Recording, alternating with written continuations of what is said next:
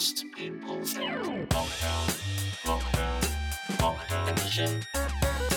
Lockdown, lockdown, what most people think. Hello and welcome to episode eighty-one of What Most People Think. How how are you? How are you? I'm just recording this. Have the E U, have any more European countries suspended the AstraZeneca yet? Yeah, as they said, they're not over it, are they? They are not over Brexit. They're taking it out on the kids, and the kids in this case is the vaccine. We're going to get into it. We're going to discuss that briefly. It is a guest episode this week, which I'll give you more details about uh, in a minute. Just going back to last week's episode about uh, Megxit and Peerzit and all that shit. I've had a bit of pushback from women who are really annoyed, annoyed by me being brought in by that witch, Meghan.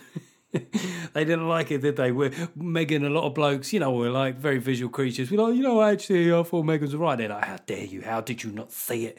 How did you not see the spell that that woman was casting? But I had a few interesting bits of uh, communication on the subject. And there's a lot of, been a lot of nicknames going out around them as a couple, you know, Ginge and Whinge. I'm sorry, that's funny. That is objectively funny. But there was one describing, and I know it could be problematic, Uh, in inverted commas, to do, you sort of characterise women as, as troublemakers in harmonious situations, but somebody called her Woko Ono. And I'm sorry, that is funny. You just got to accept that. You've just got to accept that. So this is what most people think. The, the, the mission of this podcast is for somebody who is a bit centre-right, who voted Leave, is to try and get to the heart of what most people in Britain are thinking on the subject at any given point. And it certainly seems, that with my own listeners, I might have misread their mood on Meghan. I mean, certainly when you look at the the polls, Meghan and Harry went down. And when did we start polling fucking... Right, I mean, it would only make sense if there was any chance that we could elect them. And I will go out on a limb and say that if there were elections for royals, I think Andrew might lose his seat. So... You know, sometimes, but, you know, I, I'm conservative, but sometimes I don't agree with the Conservatives. I mean, you look at the whole statue thing this week. We've got a new criminal justice bill. I don't know what it's called, fucking law stuff, police bill. And they're talking about potentially facing ten years for defacing a statue. And a lot of people on the left have gone, well, this is ridiculous. I thought it was ridiculous. But then I also thought, all right, if that is a disproportionate consequence for doing something, then maybe the left also need to look at disproportionate consequences for, I don't know, holding opinions, yeah? Or, or just tweeting stuff years ago. Maybe those are also disproportionate consequences. I have this hope that we can get to an area, we can get back to common sense. I'm, I'm sure we can do it if we put our minds to it. Uh, we also have a weekly cuss count, uh, tracking the curve of swears on this podcast. Last week's episode was a solo episode. Regular listeners will know that's coming in high. twenty-eight fucking, six shits, five shit, sorry, fu- six fuck, but there's more swear words right there for this week's count. Six fucks, five shits, three pisses and two twats. Two twats. And that comes out at one point one swears a minute for a forty-minute episode. That is good going. And also a carry-on innuendo when I use brown wings. Did I? Oh, shit. Oh, there you go. Look, he's not even thinking of it. I've just done another um, innuendo. The cuss count is brought to us by David Demain, one of my esteemed, most esteemed Patreons. And if you want to get involved, the the, the Patreon basically keeps the podcast weekly and ad-free. When we went into lockdown, do you remember that? Do you remember that back years ago, you know what I mean? When you could still fucking see your dick when you pissed because you hadn't put on all this lockdown weight. Well, it was bi-weekly then. You know, it was non-binary in terms of its weekliness. But now it is uh, very, very weekly and it's ad-free. And I should tell you, I haven't, I haven't pointed this out for a while, but occasionally I do get advertisers and stuff come in. Another person came in this week and said they were going to hook me up with appropriate clients. And I said, fucking no, okay?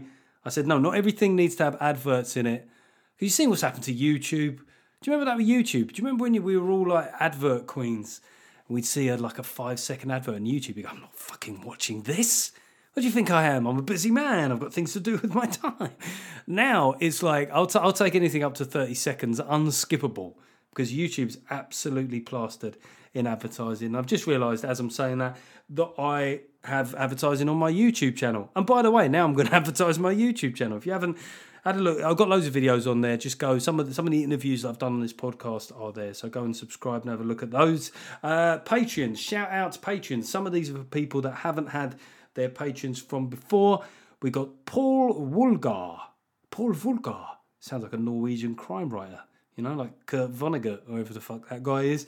Uh, David Watts, David Watts, David was asking, he was asking why I didn't rinse his name. So, well, David, uh, you sound like a, a regional sales manager for Screwfix, okay?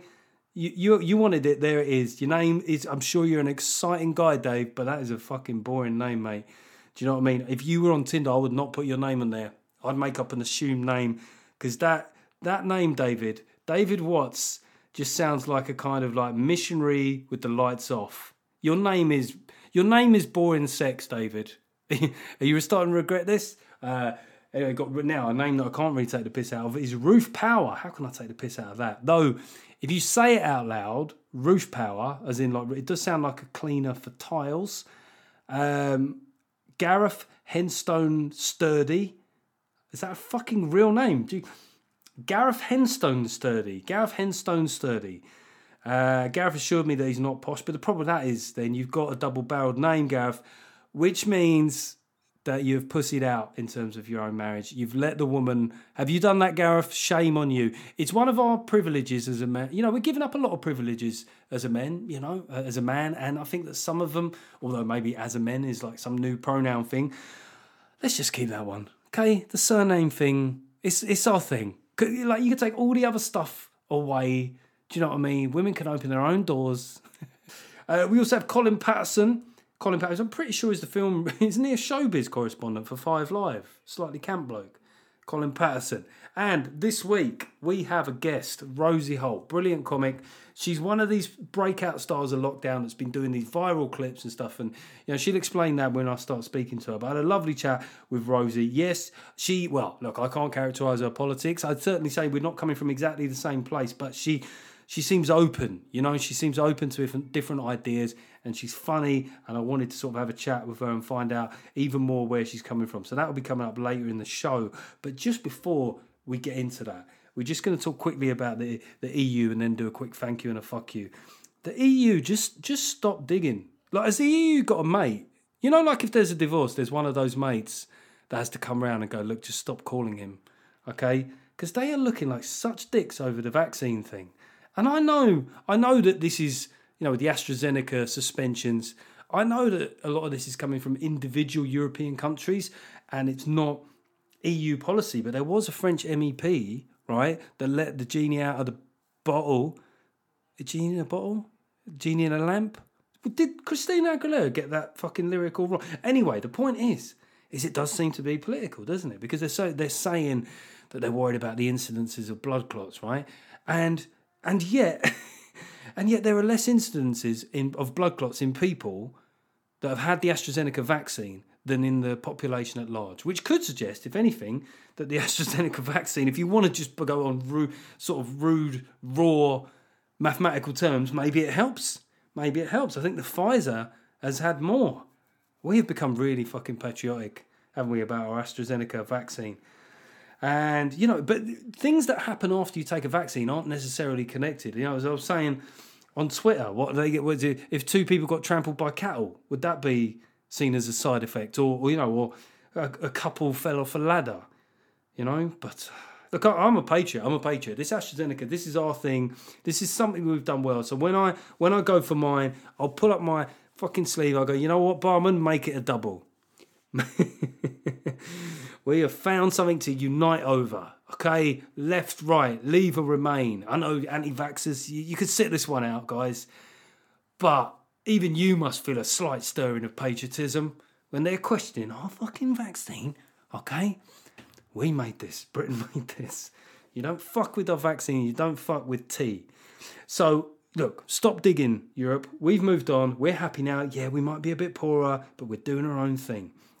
Uh, just quick thank you and a fuck you to Bill Burr's wife. Now, I spoke about this also on the Patreon-only episode earlier this week. Bill Burr, uh, brilliant comic, says what he thinks. He's a very blunt and honest comic. Uh, he was hosting the Grammys, and he seemed to have wound up a few feminists. He he's more of a piss taker. That he's not like a he's not he's a nice guy, and I think sometimes people misinterpret his motives. He's just a brilliant comic, and and then there was a lot of talk speculating that Bill Burr might be racist because he looks like a racist, which I think is not exactly racism, but to presume something about somebody on the basis of their skin colour yeah, it's not, it's not, it's not great, is it? It's not great. So they were sort of saying, well, he looks like a racist, and then it was pointed out to them that he has a black wife, right? And then there's one guy, he did this tweet, and actually I'm going to fucking read this uh, because it was insane what the guy said. He said, while I'm not suggesting Bill Burr is a racist, a white man having a non-white wife can sometimes be a sign of racism.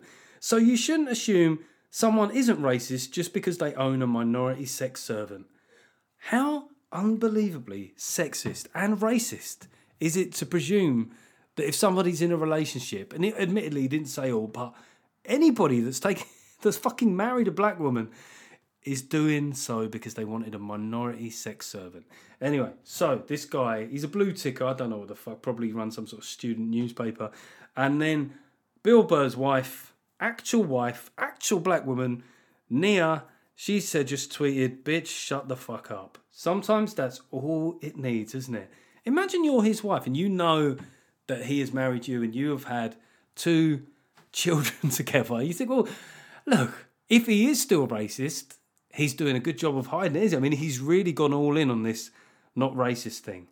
And I just want to do a quick fuck you. And the fuck you, I've actually changed my mind on what the fuck you is. The fuck you is just people trying to get people in trouble, okay? When did that become okay? Do you know, remember at school, like you're a snitch or a grass or you're a telltale? I'm not saying that you should let people get away with terrible behaviour, but the amount of people, what what social media has done is... is it's allowed all the telltale tits. Remember that telltale tit? You can't take it. It's allowed all of them a platform. And I tend to think, if somebody's done something really bad, uh, we're going to hear about it, okay? So just scouring the shit that people have said in the past. Is this because a couple of people have tried to do that to you in the last week, Geoff? Yes, it is. Okay, right, enough of all that. Let's get into the chat with Rosie Holt.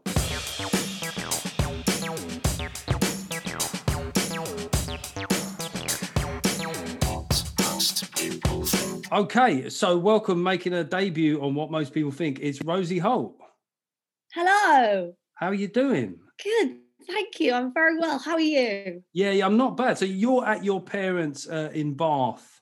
Yeah, in Bath. Thank you for correcting, for saying it correct. Yeah. Well, we don't, you don't want to give these northerners, do you know what I mean? No, like, you can't, we can't say let them wrong. win. Can't let them win. Well, that's all right, isn't it? thirty seconds in, we might have offended Northerners. This is a good start. This is what I think that's how it should start. Thank you. Yeah. It's that kind of podcast. Um, a lot of people will be uh, aware of you and your breakout videos uh, in lockdown. But just if you could, just uh, in a nutshell, give us a sense of what you've been doing online since we all got imprisoned.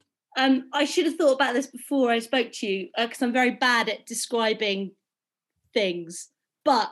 Um, mainly, I do videos of this character who is nameless, uh, the woman, and she's a sort of, I guess she's a sort of far, she's sort of a far-right figure, but she basically takes extreme views on everything, mainly that the government does, but sometimes cultural issues. Yeah. Um, but it, they're sort of satirical videos, and they're very silly. So they kind of, because I've been, I've been enjoying them during lockdown. Yeah. I mean, immediately we have a, a, a perspective thing. To you, she's far-right. To me, she's a bit further right.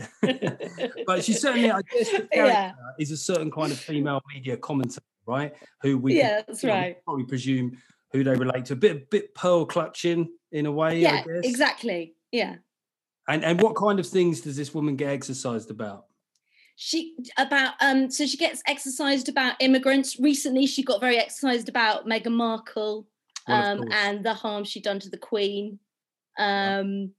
Uh, she, oh God, I, I can't think what she, I mean, she gets exercise about something every week, so I sort of lose track, really. I'd imagine she'd have a strong position on the statues issue. Yeah, she, well, that was the first, actually, the first video I ever did about her was about statues. And what would her take be on ten years for defacing a statue? Is that nowhere near long enough? Yeah, she, she would probably want more than that.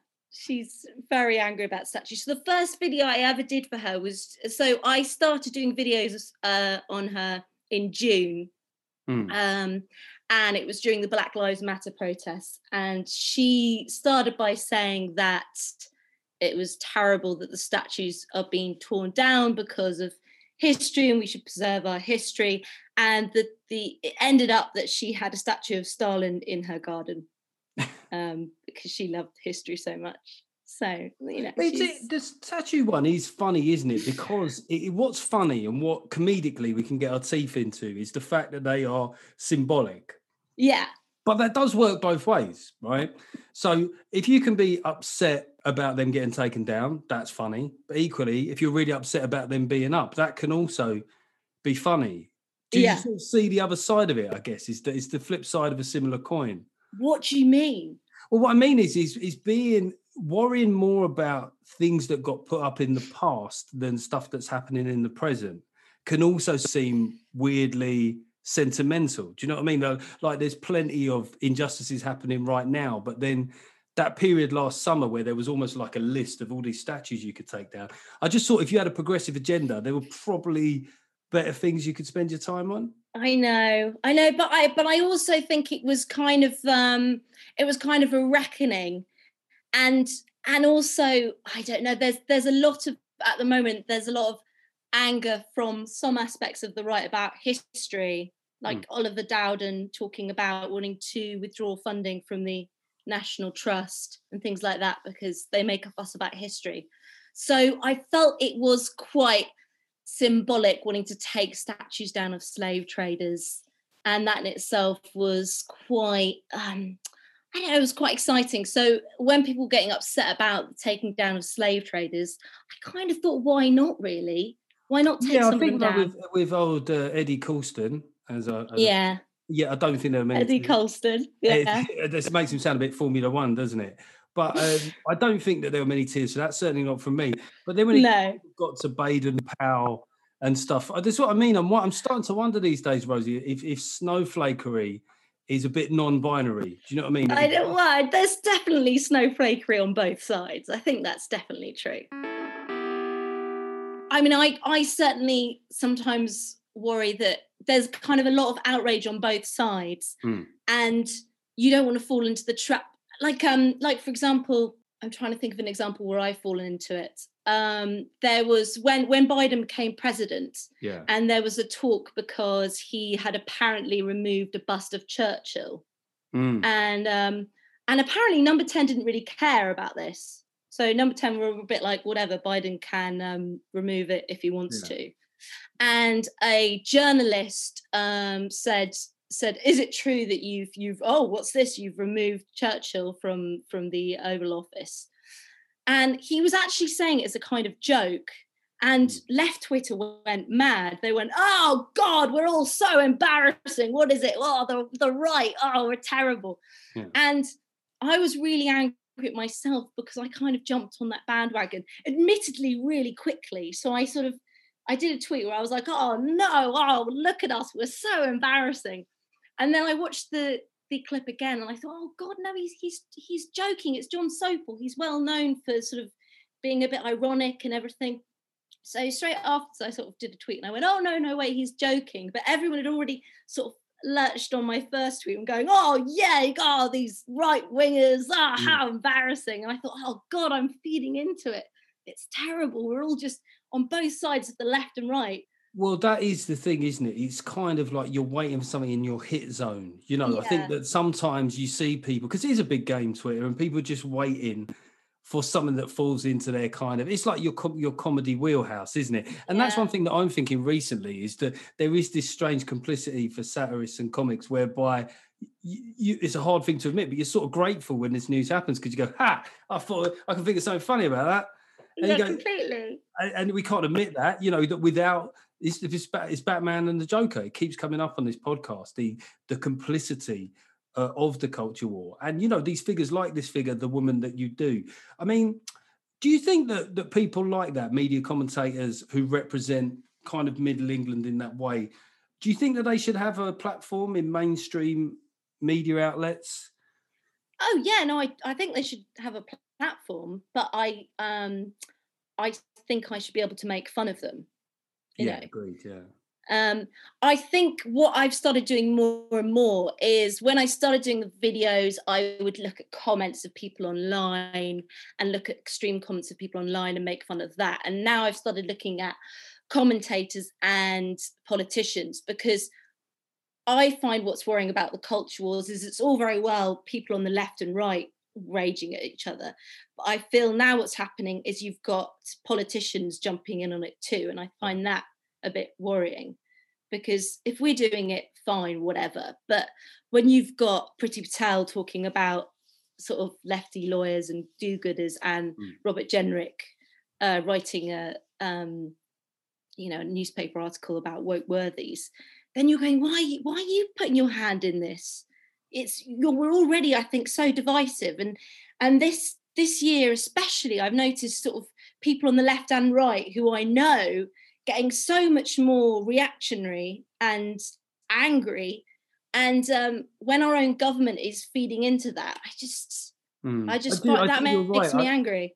I think it's a fair point, but I think we have a political class that are doing that as well. Like, for example, Labour's position on the new criminal justice bill was originally to abstain, and then yeah. you get the events at the weekend in Clapham, and then suddenly they sort of think, oh, this is good for the base, you know. And it's sort yeah. of like, I go, look, I'm allowed to do that. I'm a comic. Do you know what I mean? Like, I'm allowed to think, oh, yeah, that's a good subject for me to be talking about. I, I don't think that government by Twitter, and I must admit, I've been surprised the extent to which the Conservatives has done that, because the way that they won that election was very much a, you know, forget the Liberal bubble, forget the Metropolitan consensus. We're just going to govern by what we think's right. But everything suggests that they're on their phones constantly. And I don't know, maybe maybe lockdown has exacerbated that, because more than ever, social media has disproportionately given us a sense of what the world thinks. Yeah. But God, I, though, you've made me think, though, if poor Keir Starmer's on his social media, I mean, I mean, he must be so confused. Because well, yeah, I mean, he's been the left arm. What is it they call him? Keith. Yeah, they call him Keith. Why do they call him that? I mean, I think it's funny. I've never got to the root of it. I think the only thing I guess is I once saw a interview with Diane Abbott where she was going, and Keir Starmer, who calls their child Keir Starmer? Oh, right, yeah. And I think that's where it came from, but I don't know. But it's a it's a far left thing. I I don't know why. Is Keir Starmer, I mean, just in terms of your politics, is yeah. he quite close to where you're you're at? Um, I, I yeah, I think so. I well. I like Keir Starmer. I find him a little bit dis- disappointing, but yeah, yeah, I want to like him. What I'm sort of, I'm rooting for him. Well, I mean, that's the thing is like, I mean, you had a hesitancy there, which I think comes sometimes from this thing at the moment, which is admitting being centrist in any way. It yeah. feels like it sucks a little bit. So you have, uh, um, you can't just go, you know what? Yeah, he is fucking bang on. I love him. Love the hair. Love the boring hair. Love the boring name. But what what is it specifically politically about him that's disappointing?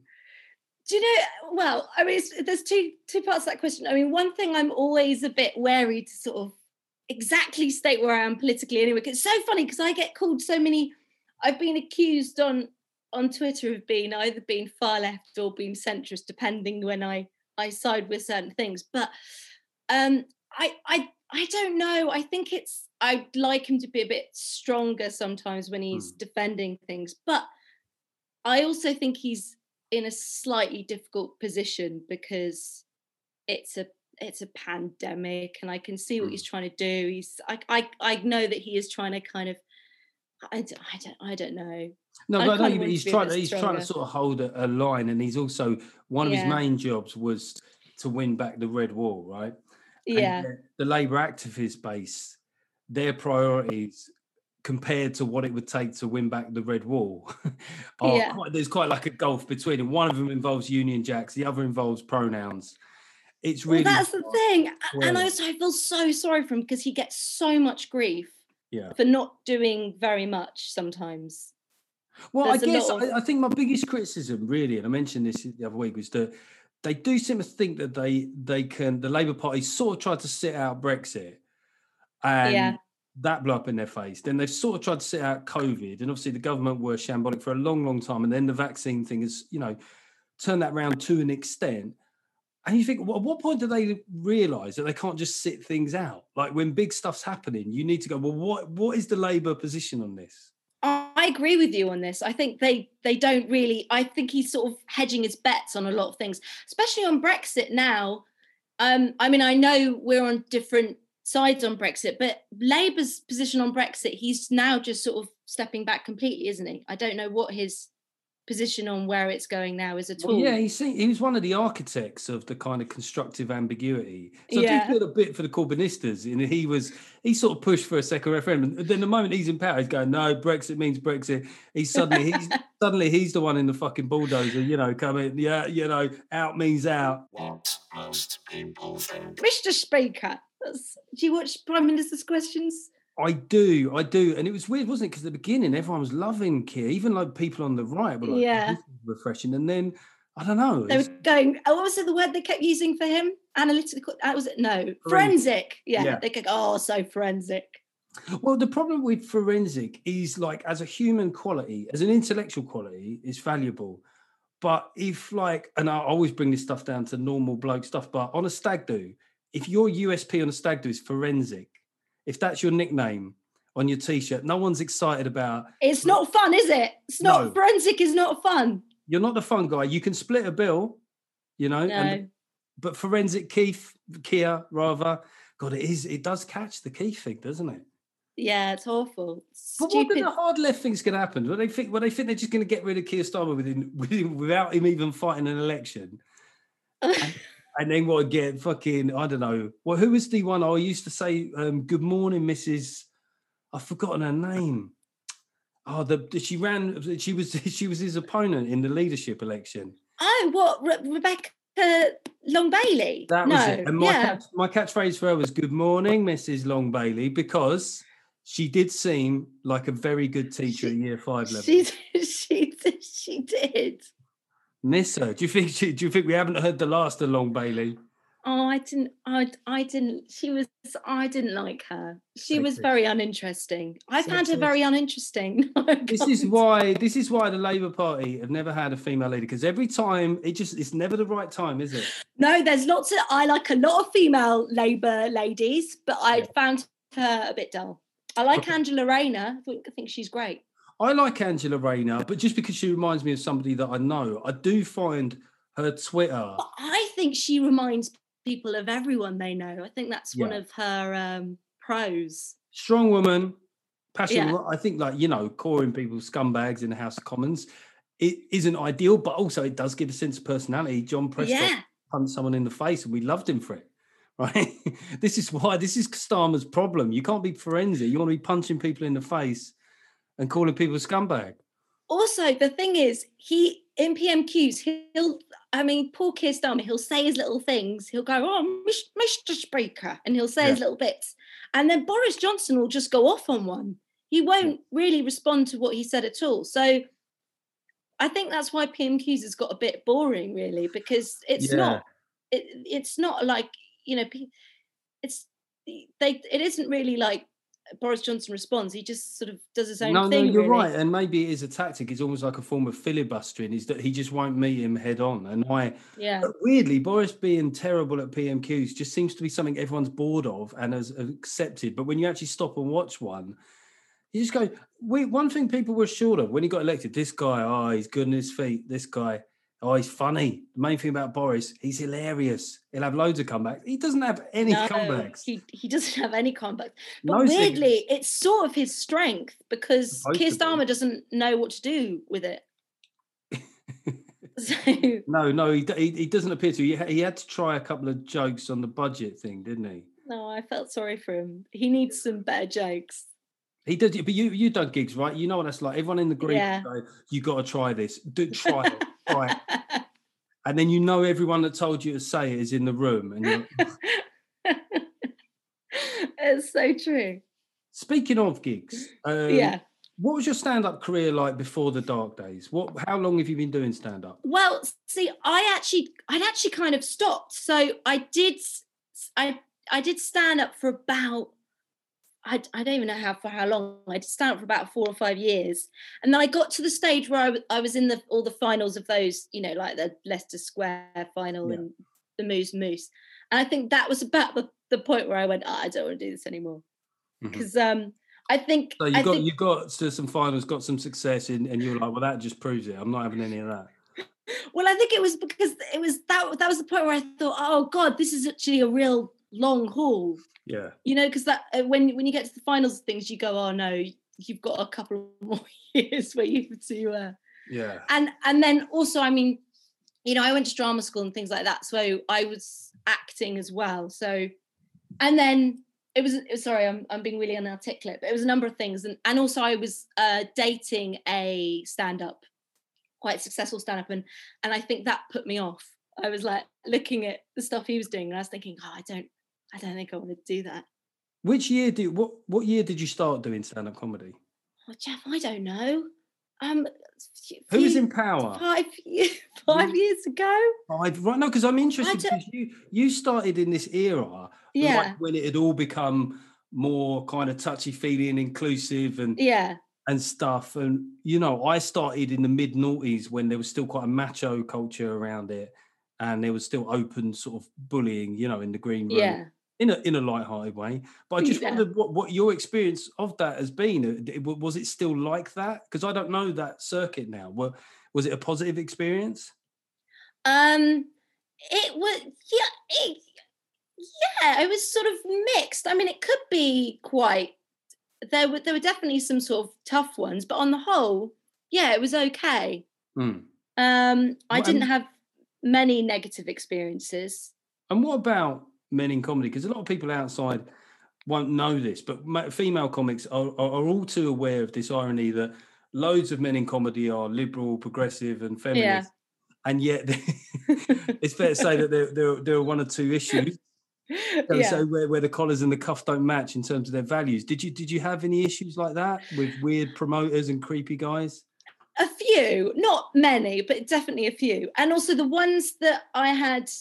Um, bad experiences with, usually there were ones that everybody kind of knew about, yeah, yeah. so that you'd say afterwards and everyone would go, oh, that guy, yeah, you don't you don't do that gig, what were you thinking doing that gig? It was like uh there were always was there also a grudge and respect from the other women, like, well, she's earned her stripes now. Yeah, she's done the shit and bastard with old creepy creepy creepy unnamed man number four. Well, you know, yeah, I think there was a bit of that.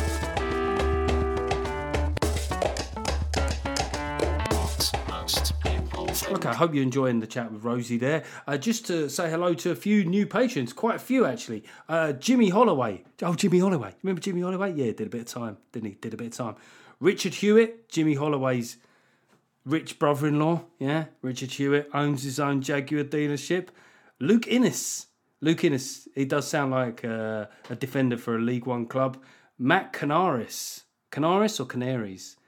I bet that was your nickname at school, wasn't it? Matthew Canaries, Matthew. And you just got really upset about it, but you couldn't explain why. Stop it! Shut up! Stop calling me Canaries. Paul McDermott, who just sounds like a Scottish weightlifter. Mark, just Mark. I can't do anything of that, Mark. Okay, can I, we will just presume that Mark works somewhere really woke. Maybe Mark is like a splinter cell inside Extinction Rebellion, waiting to report back, filming something for Panorama.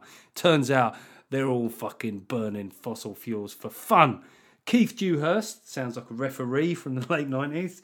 Uh, the match was refereed by Keith Dewhurst, who sent off Dion Dublin early in the second half for a being shit at presenting. Um, Greg Hutchison, whose names are all in capitals, maybe another Scottish weightlifter. Greg Hutchison! John Wilkins, uh, John Wilkins, an actor. I think John Wilkins sounds like an actor from, like, you know, the actor in one of those seventies sitcoms, you know, the posh next door neighbours, where the wife was the funny one, he was the uptight husband. John Wilkins, brilliant character actor. And Paul Seddon, who I think has rejoined. There's a quick point. After every time they do the pay run, some people get bumped out. If you want to still take advantage of all the Patreon stuff, then uh, do check that. And look, let's get, no, I haven't done any adverts, have I? See, people taking the piss. No adverts at all. Nothing about the tour. Nothing in September.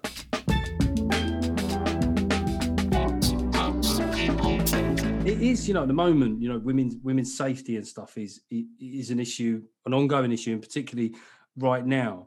I I did a Patreon only podcast, and you know, one of the things I was concerned about was the obvious issues versus the the, the perception of risk that we give young women. I was worried about the fact that when people like Jess Phillips and Sadiq Khan saying the streets aren't safe for women and girls, it seemed like quite a definitive thing. And I got a bit of pushback from my own patrons on that, that, mm-hmm. that I didn't understand the degree of it. So I, I've sort of canvassed opinion with the women I know, and I often notice a disparity between the women in my life. Same happened with me too, and, and women online. You know, what, yeah. what would be your characterisation of, of the risk that women face? Um, so, I mean, I would say, I mean, I live in London usually, um, and I've, I don't know a single woman who hasn't had a bad experience or hasn't had some form of sexual um, harassment, yeah. you know, walking home or, or things like that. And, and I think the reason why um, Sarah Everard really blew up for everyone is, is every woman has had that experience where they've walked home and they've had some sort of unwanted attention at night, which has scared them. Yeah. Um, you know, I've like, I, yeah, I've had experiences where, um, you know, some guy has followed me uh, from the tube all the way home to my door because he wanted to ask for my phone number, you know, late at night. And it was just, it was scary because it was late at night, and it was, you know, it was fine. I got to my door and said, oh, no, no, no. But it was, yeah. it was, you know, it freaked me out. Yeah. And there's like little things like that. And I think lots of women have had things like that where they felt unsafe. Um, so I think, I think that's why it really, really resonated. Mm. Um, so, I mean, because it was funny. It was funny being like my parents, because my dad was really sort of taken back, and he said, "Oh, well, you you don't feel you don't feel unsafe, do you?" And and I sort of said, "Well, well, yeah. I mean, not all the time, but certainly when you're walking home late at night, most of the time, if someone's acting a bit strange, and yeah. often that can happen." Well, that was, I suppose, maybe there is like this two things: is is when something like that does happen, is the mark that it leaves. Like, how many more times do you feel nervous? So if that happens like once, you're nervous the next thirty times, you know? Yeah. I, I, I guess that that's the degree to which it leaves a mark. And I don't, I don't know if just all the women I know are just randomly double-hard bastards that are like... but but I, I do struggle sometimes, you know, certainly with, I mean, with me too, I, I you know, like my mum was very frank with me about stuff. Yeah. So, so when all that happened, I wasn't surprised. That was the big difference. I was like... I remember my mum used to um, make me stay off school when the T V repairman came, and and I was like, "Why?" She's like, "Because he's a fucking wrong and son." Oh, your mum's great. Well, she was, yeah. But I was like, "Why do you get a different T V repairman?" And the sad thing was, she was like, "Look, it's probably not worth the effort. The next one's probably going to be a wrong 'un as well, so it's just easier." At least I know how much of a wrong 'un this guy is. Yeah. Yeah, and the idea that her twelve-year-old son could do a better job of fighting him off than she could was an amusing one, I think. I think she can handle it herself. So, but I suppose that is is there is there a chance that social social media? That's what I'm always, and a lot of my comedy is about, is between what Britain is thinking and feeling versus what social media is thinking and and, and feeling. I certainly think that Sarah Everard, I think, a massive cut through because, well, it's the person who's supposed to keep you safe as well. I guess it's like a psychological gouge, isn't it? Yeah, what you mean? Because it was a policeman. Yeah, yeah, yeah. Yeah, I think I think that's the thing, and especially with what happened at the weekend, and the fact that you, it was just with policemen acting like they did. You go, oh God, what what's all well, this about? Well, do you just... know, like when the E U, like over the vaccine thing, and you got a, a, a very similar press release from Sinn Féin and the D U P, right? Yeah, you've done a great job uniting them in your point of view. Twitter was almost ubiquitous at the weekend. In maybe this wasn't a great shout. Yeah. At a vigil, to be rugby tackling women at a vigil. It was so bad. Yeah. It was so bad. Strange time to flex their muscles, given some of the other stuff that just went ahead. You know, like yeah. f- football trophies and and look, I know it's always more complex. I mean, some people were saying, well, there were agitators there, but I do think that there are agitators at every protest now. Yeah, I was going to say, and especially like there there was some footage of some of the agitators, and they were like they were like people in balaclavas, and you were like, well, yeah, of course they're they're yeah. agitators. I mean, it's a circuit for them. They, like, they probably go along to everything. So, seeing, you know, what what has your position sort of been on lockdowns? Are you a kind of quite pro lockdown person? And um, yeah, I am pro lockdown. I'm I am sympathetic to a point on people who are, well, I mean, I think everyone's fed up with them, but. Yep. but, but yeah, no, I am I'm largely pro-lockdown. So when, when you know, because one of the things that came out from the weekend with, you know, this was very much a peaceful assembly. This, this was not, yeah. it wasn't even a protest, right? It was, it was a vigil. If we kind of quite casually just tossed aside that crucial democratic thing, which is the right to peaceful assembly. I know, that's the thing, isn't it? And and I think that's what's a bit worrying. I mean, it, it was even when, because it was it was it Piers. Um, I was about to say Piers Morgan, then Piers Corbyn. That didn't yeah. he get arrested when he was? Um, yeah, on the anti-lockdown march. Anti-lockdown. I mean, I didn't think that was on. I mean, he's a complete loon, but yeah. I thought he should have been allowed to prance around because, you know, we should always have our right to protest. Yes. Even even in lockdown. Um, and I thought it was a bit worrying that it, people were saying we couldn't do that. That's one of the things that we struggle with at the moment, isn't it? Is that there were, like, obviously you have a consistent point of view of this, but there are people that it seems like that that was the first time that they thought maybe the police shouldn't be allowed to yeah. limit, you know, because what they're essentially saying is there's this circumstance where this isn't a great idea right now, but then the government could always come up with something along that. And then we see this criminal justice bill where um, they can break up protests based on the fact that they're, they're too noisy. Yeah, it's really worrying. And yeah. also I feel it's been sort of sneaked over at the moment when it's it's sort of coronavirus and everyone's sort of stuck yeah. indoors. So going, yeah, no, we're we're all for protests not happening at the moment anyway, when we shouldn't be and we should be indoors and not going out. And I I, it, yeah, it's people being too noisy or causing, was it unease? Yes. Which, yeah, because nothing that, is subjective about that. Yeah, I mean, that could be that could be interpreted all sorts of ways. Well, it's, it's almost like that small-minded sort of NIMBYism, isn't it? Where people say, look, I know there needs to be a new school in this area. It just shouldn't be built here.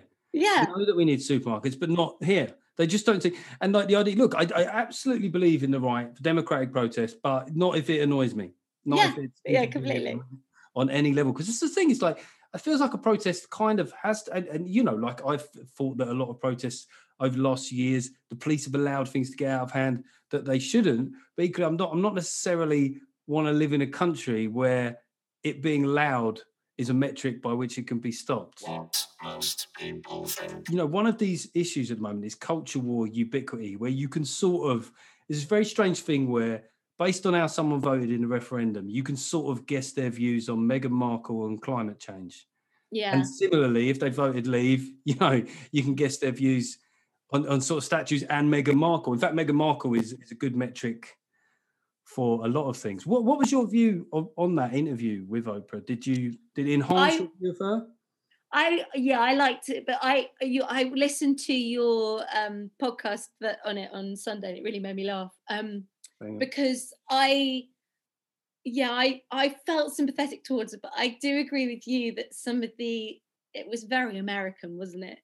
So American. And, and I like the way she was like, the, the bit in the middle where it was like, and now look at our chickens. And when she was cradling the chicken and she went, oh, we just, I just want to help. So she mm. said something like that. She just, and then there was Harry in the corner. I know. I... I just want to rescue things. And then there was Harry. I know, it did and remind thought, you of, you know, those like animated films from the fifties where the female character can just summon birds and animals to kind of like sit on their well, shoulders and yeah, sing. Yeah, and then she said she was like the Little Mermaid. Oh, she actually said that, didn't she? Yeah, she did. She said she found her voice. Yeah, she lost um, her voice by the Wicked Queen and then she found it again. And she told her truth. I mean... Again, like that's what I've, I have an issue with, like just having a nuanced take. I, I sort of thought, well, I'm glad she can say what she wants, but like you can't just say this is my truth and then no one can interrogate that truth. I know. Kate Middleton's got a truth as well. But Kate, Kate I know, but what's great is the, the, the royal family can't say anything. They're not allowed to say anything. So now Harry and Meghan are free and they can they can say what they like, really, can't they? So it's their truth. And who know, who knows what anyone else's truth is? But maybe they should do it symbolically. Go out on a hunting weekend and just shoot chickens. Just a whole way. Just just take out the old blunderbuss or whatever it is these posh people use. Smash the shit out of a whole herd of chickens. I don't even know if chickens are a herd. Could, this is a slight sidebar here. You know, like when people say, oh, what do you call a group of giraffes? Oh, it's a journey. People love telling you that. It's a really great bit of trivia, isn't it? Yeah. Or a collection of mice is called a, a stove of mice. I, that's not even accurate, I, but it's always stuff like that. I think that everything should just be called a herd of stuff. It'd make it a lot simpler, wouldn't it? No, but then you, but then you feel so proud when you've learnt what they are, when you can say, oh, it's a conglomerate of, I don't know, turkeys. Or whatever they are. Conglomerate. Yeah, a complement of ferrets. Yeah. That sounds accurate, doesn't it? It's not. It's just it, it does. Stupid collective nouns. And people think you're so great. But um, no, no, I thought, I no, on the whole, I thought, I mean, I was always really team Meghan. Yeah. So I was always going to go into it going, yeah, come on, Meghan, you, you say your truth. But Um, I agree, there were certain things that I watched and I thought, no, come on. Like when she went, oh, no, I never, I never Googled him. I didn't know. Then you're going, no, you're, that's, on, that's no. not true. It's okay. Like you would win admiration for doing research, particularly among women who yeah. tend to, uh, do you know, right, this is a really weird example, but do you remember at the end of Take, Take Me Out, the mm. dating show? And they would always offer the woman and say, oh, do you do you want to know what his kind of love at first sight choice was? Yeah. And I would always think, like, a bloke would go, not really, I, I don't, you know, if it was the other way around, women always go, absolutely, I absolutely want to know that, right? And that's yeah. a metaphor. If there's information available, broadly speaking, women are going to are gonna take that information. It's hard to believe. Because then yeah, definitely. Go, well, then maybe she's, but then the, the net result of that is, she's really stupid. That's what I think. So it's a difficult one. Like either she's being dishonest or really, really naive. Uh, yeah, because she's not. She's definitely not stupid. You could tell from that interview she's not stupid. Yeah. So maybe she she was just very keen to present a good image of herself, or maybe she's just maybe she's just really naive. Yeah, yeah. A mix between laying it on thick, which an American Uh, kind of interview allows, doesn't it? There yeah. were a lot of people saying like the lack of interrogation of stuff by Oprah. Like Oprah was just like, you know that friend where, what? yeah, you know like when when a woman meets up with her mate and she doesn't, she just needs one hundred percent support. Like, yeah, just, I've had a breakup, back me up on everything I'm going to say here. But what you sort of needed a, a flip side interview where someone goes, hang on, hang on, and just uh, you just like need, a bad cop. Yeah, need yeah. An, Andrew Neil on the case.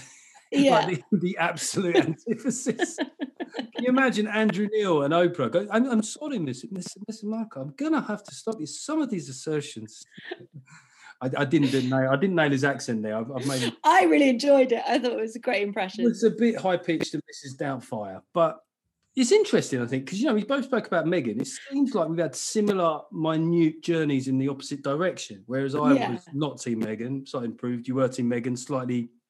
There were some things you weren't uh, fully, you know, f- you didn't fully buy. You made this great video about changing your mind and what happens when, you know, you you try and move your position on something. And just just, just quickly sort of explain that video because that went really viral, didn't it? Uh, yeah, I I I can't, oh god, I can't even remember what it was now. You've changed um, your mind, haven't you? you, you know, I've changed. I've changed my mind. Um, it was oh, it was somebody. It was somebody saying that they've they've changed their opinion on something. Yeah. And um, I mean, I'm explaining it really well. Hmm. I literally can't remember what it was. And um, go, if people and, go to Rosie Holt Twitter, they'll say it's reasonably high up yeah, thanks, your timeline. Geoff. You take over, Geoff. Tell, tell, tell well, I realise that the optic here is that I'm going to mansplain your clip. Yeah, please do. I'm happy that I'm happy that that's happened. So it seemed like your friend basically wasn't having it, that you didn't have a solid opinion on something, and.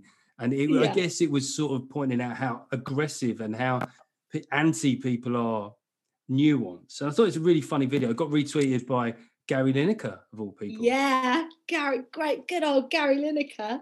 Come on, like if you're if you're a kind of sort of centre left person, that's got to be the absolute bullseye, isn't it? Yeah, it was great. Who, I mean, hey, uh, who says I'm centre left? No one. So no, you're obviously not centre. But if you were, I'm saying. Have you got any examples of where you've changed your mind? I suppose we've had a, a minor one with Meghan, but something, um, something big that you've moved on. I don't know. I, I can't think of anything big. I can think of something small just because it was re, fairly recent, which was um, with poor old poor, poor old Keir Starmer. Mm. And um, you know that that that story came out about how he was uh, he was putting flags up in his his office. Yes. And he was under a lot of pressure to, and he was going to be trying to be more patriotic.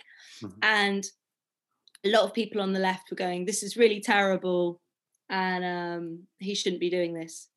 Anyway, I I was very much like, oh, this this is awful. Why is he why is he pandering to the the culture wars? Why is he uh, he he shouldn't be doing this? And I'd sort of read some Guardian articles on about how this was a terrible idea and you didn't need to be patriotic by having a flag. A few people had. A few people commented underneath and really got me thinking, and they were sort of saying, well, why does the flag always have to be this this sim- the symbol of awfulness? Why does yeah. it have to be a bad thing? Why does patriotism have to be a bad thing? Why do we always have to equate it with being a, being the, the wrong side of the culture war? Yeah. And um, and it really got me thinking. And I thought, oh, God, I think I'm wrong about this. And, um, you're, see, you're too open-minded. This is this is the problem. You're reading comments. See, what you got to do is just go on there and go, fuck all these idiots. Like, everyone that says my point is brilliant is correct. Everyone that questions anything is an idiot. And that is like... Sometimes I do. Sometimes I just... Uh, sometimes I delete... One time I did a tweet and then I thought, shit, I'm wrong about this. And then I deleted the tweet. I deleted the evidence. I was too yeah. ashamed of myself. I've done I've done that a couple of times. One of the problems is, is there's any replies that go, dude, what are you saying? It looks like you said the worst thing in the world. It's like, dude, come on, man. Like, this ain't you, bruv. This ain't it. And all it is is, is something about, like, you know, women wearing massive coats or something.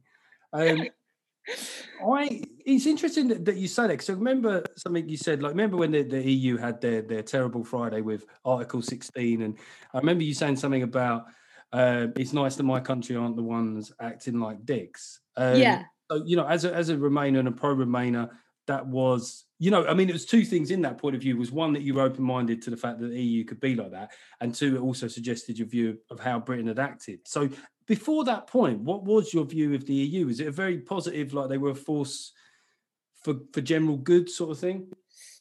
Um, not completely. I think, do you know what? I don't think I know, because since then I've been looking at the I was talking to my mum about it, and she was going, well, no, the E U's not brilliant, actually. I mean, she she's sort of pro-E U, but um, yeah, largely I was thinking it's disastrous that we've left the E U, and I still think that.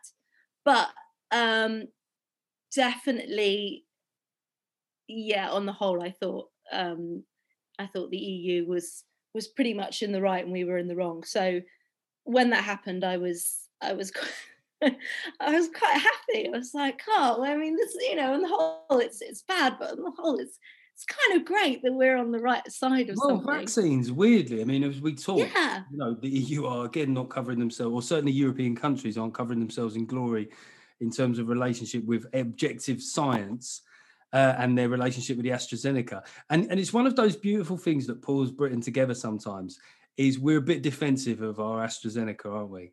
we yeah. Are, It feels like it's being ganged up again. It's a bit like Eurovision, isn't it? All these countries giving it nil part. You know, look, is it the best song slash vaccine ever? No. Is it a nil pointer? Absolutely not either. I was watching the, the news last night with my parents, and it was coming up about the AstraZeneca, and my mum was going, no, bollocks, bollocks, no. And I, th- I think it is. I think people don't don't mess with it. It is the one thing people want to be patriotic about. Well, that and that is, I think, sometimes how people feel about the monarchy. You know, when people get really emotional about the monarchy, it's like they yeah. just think, we don't have much. We got Morris dancing and pasties. Or whatever. A lot of it comes from Cornwall. And and weirdly... So you're saying we've got pasties and, and the vaccine? The pasties, the things we can all agree on are the vaccine, uh, microwavable tea, and weirdly, policing at vigils. Surprise, surprise. Which is really nice. I thought it was lovely that we came together over that. Look, in terms of where, where you go now, taking this kind of style of comedy out of lockdown, I'm sure that yeah. there are T V people interested in you. And I know that, you know, I saw an article in The Guardian about the way that, that viral clips are now being getting in front of commissioners and stuff like that. People can buy you a Ko-fi, though, can't they? Or... They can buy me a Ko-fi. Yeah. A, a link on my Twitter. So that is like...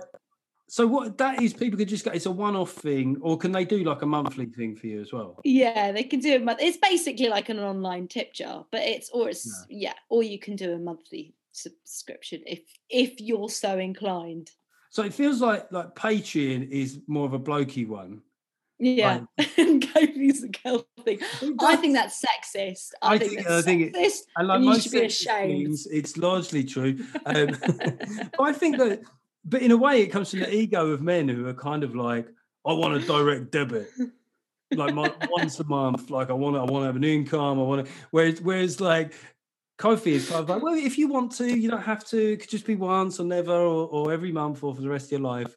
As everybody say that, because that's like whenever I tweet about it, I'm always like, oh, hi, um, if you want to, you can, but don't no no worries if not.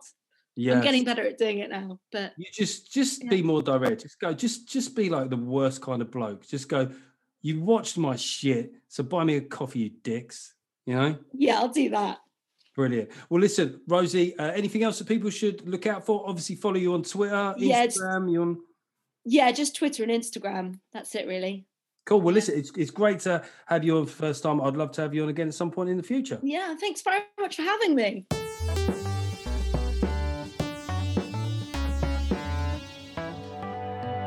So there it was, the chat with Rosie Holt there. Like I say, go and check her out, her stuff that she does. It was it was real fun to speak to her, man.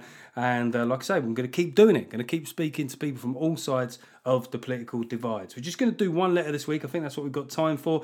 This is a letter from A B. A B de Villiers. He said A B de Villiers, the South African uh, cricketer. What the fuck is this accent? Uh, he just says, who would win in a fight, AstraZeneca or Pfizer? Well, I'm going to go, I think we can answer this, because AstraZeneca, it's cheap, it's cheerful. AstraZeneca's your working class vaccine. Doesn't need any fucking fancy refrigeration, does it? The AstraZeneca, do you know what I mean? You can leave it out in the fucking garden. When it's sunny, it'll still be good. A bit of Pfizer, Pfizer vaccine. I don't know why I'm giving it a German accent, but Pfizer. No, we can. It's too hot out here for me. I must stay in the freezer. Oh, Pfizer. So the Pfizer vaccine, vaccine is basically it's lived a precious mollycoddled fucking life. And the AstraZeneca. Are you becoming very jingoistic here, Geoff? Yeah, I think I am. The AstraZeneca will get out there and win it. four two in extra time. Has this become a, a World War Two slash World Cup analogy? I think it has. Okay, so that is the podcast for this week. We're going to just do, as ever, the reviews. Leave me five-star reviews, please. It helps my ego, but also it helps people look at the podcast and think, well, that is... that is. Oh, sorry, you, the reason I'm stuttering here is because it's one of those weeks where there's no new ones. There's no... Oh, maybe, I don't know... I think I read that one out before. Oh, this is uh oh, it's a four-star review. Sorry, Pete. Eh? I appreciate it was a positive review, but it's not a five-star, is it? So no name check for you, Pete Burton. Um, and that yeah, that is it in terms of reviews. So if you want to, and, and regular listeners, regular see it's happening. Regular listeners will know that I struggle to deal with that blow to my ego. And then what tends to happen is I then get loads of reviews which acknowledge my fucking pathetic fragility.